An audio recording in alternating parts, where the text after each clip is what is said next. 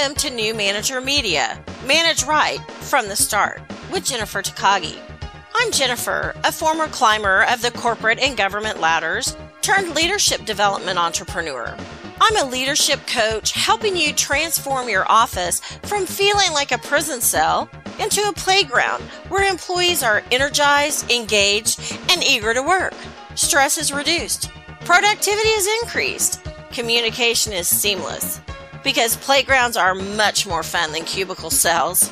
Leadership development might seem like hard work, but leadership done right helps you create the team of your dreams. Each week, I'll bring you an inspiring message to pave the way to your successful journey into a leadership role. Thank you for joining me today. Now let's get started.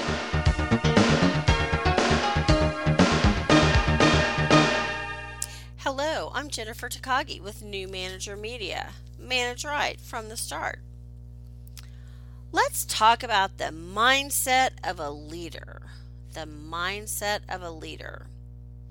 So, you've done your job really well. You've been a really good worker bee. You're a standout employee.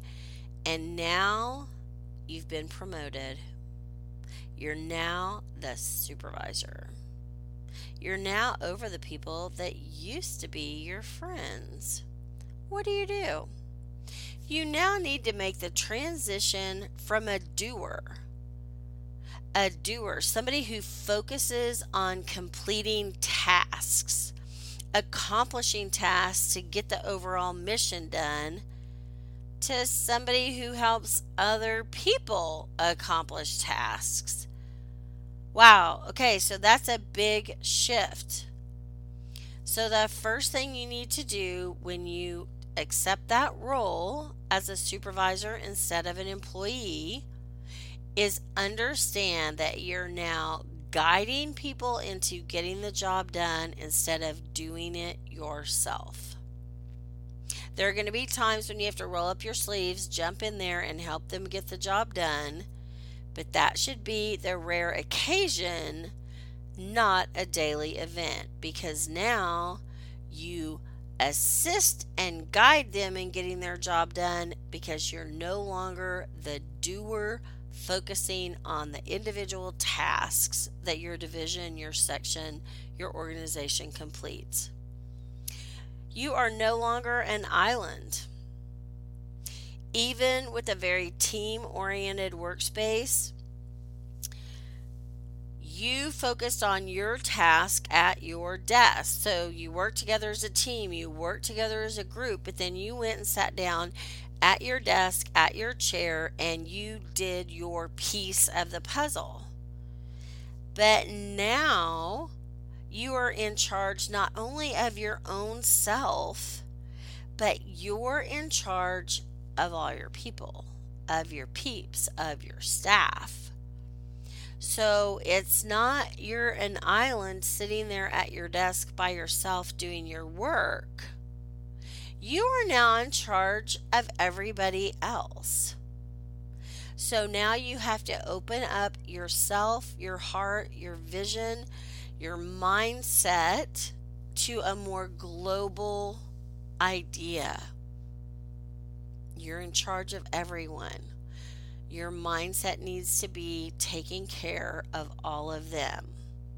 You're no longer focusing on an individual task, you're helping them get it done. You're not an island, you're part of the team, and you're in the water with them. You're not just sitting on the beach having cocktails. The other piece of this is you must develop your soft skills. I recently heard that someone I know is possibly going to be promoted in the next year or two when their boss leaves. And tongue in cheek, when I was told this, the last thing was if their soft skills improve. So now this person has a couple years to get their soft skills up to speed before they can step into a new role. What do you think's going to happen if they're not selected? They're going to be devastated.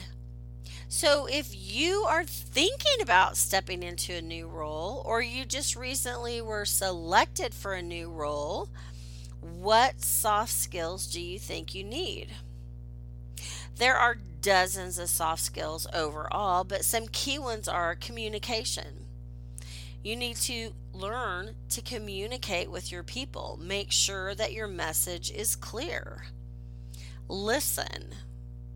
Listening is really underrated, and I once heard somebody say that's why God gave you two ears and one mouth so you can listen twice as much as you talk it's very comforting to feel like I'm going to step in as the boss.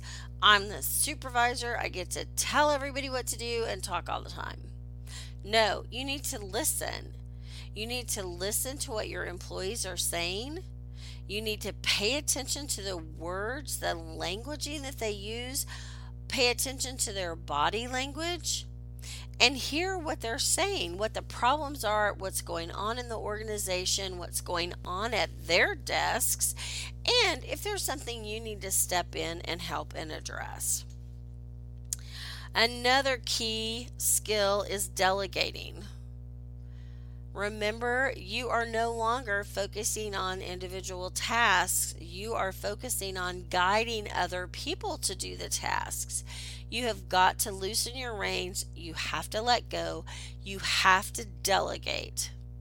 Will someone do it the first time as well as you did it after you've done it for 10 years? Absolutely not. Give them a little bit of latitude, a little bit of space, and let them learn how, but delegate that to them. Critical thinking. As an employee, it might have been acceptable for you to go to your boss with every problem and have them solve it for you. That is no longer acceptable. You're going to have to stop and think through what is the problem? What is the desired outcome? And what are some steps that are going to take us towards achieving that outcome? And you need to think that through first before you start running for help from your boss. Trustworthiness. Do you keep your word? Do you do what you say you're going to do when you say you're going to do it? Do you demand that your people be there at 8 o'clock and you mosey in at 9.30? Do you set the example? If you tell an employee that you're going to keep their confidence, do you keep their confidence?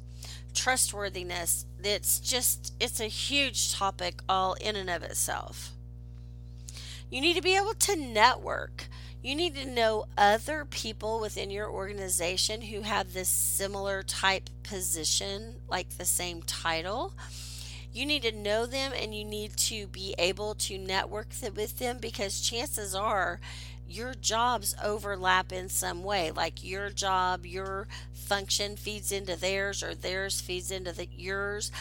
Uh, one time I had somebody say, Well, we don't have any customers, we just do our work.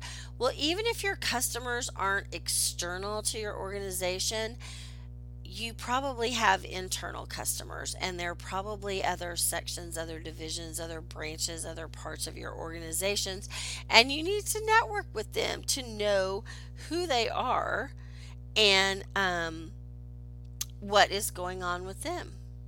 So, there are several soft skills that you need to learn and you need to know and do well. It comes with practice. The first time you do it, you don't do it well necessarily. Occasionally you do, but don't expect perfection from the start. You have a new role, you have new responsibilities, and understand that. I'm Jennifer Takagi with New Manager Media, and I look forward to connecting with you soon. Thank you for joining today please hop on over to iTunes to leave us a review and share our channel with your friends and family. Head over to takagiconsulting.com slash gift for a great free gift.